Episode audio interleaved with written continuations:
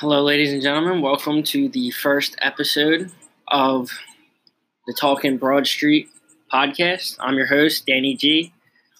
Um, I guess it's not really, you know, a first official episode, but, you know, I, I feel like it would be good to have an introduction on the podcast um, to go over what this podcast is going to look like. Um You know, we're going to talk about all sports, um, but Philly sports uh, is going to have a special focus on it because I am a diehard Philly sports fan, a Philly native.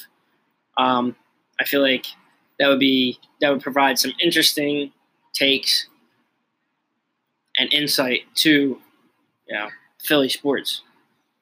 Um, we're going to have special guests, um, mainly family members, one of which does have a podcast at the moment.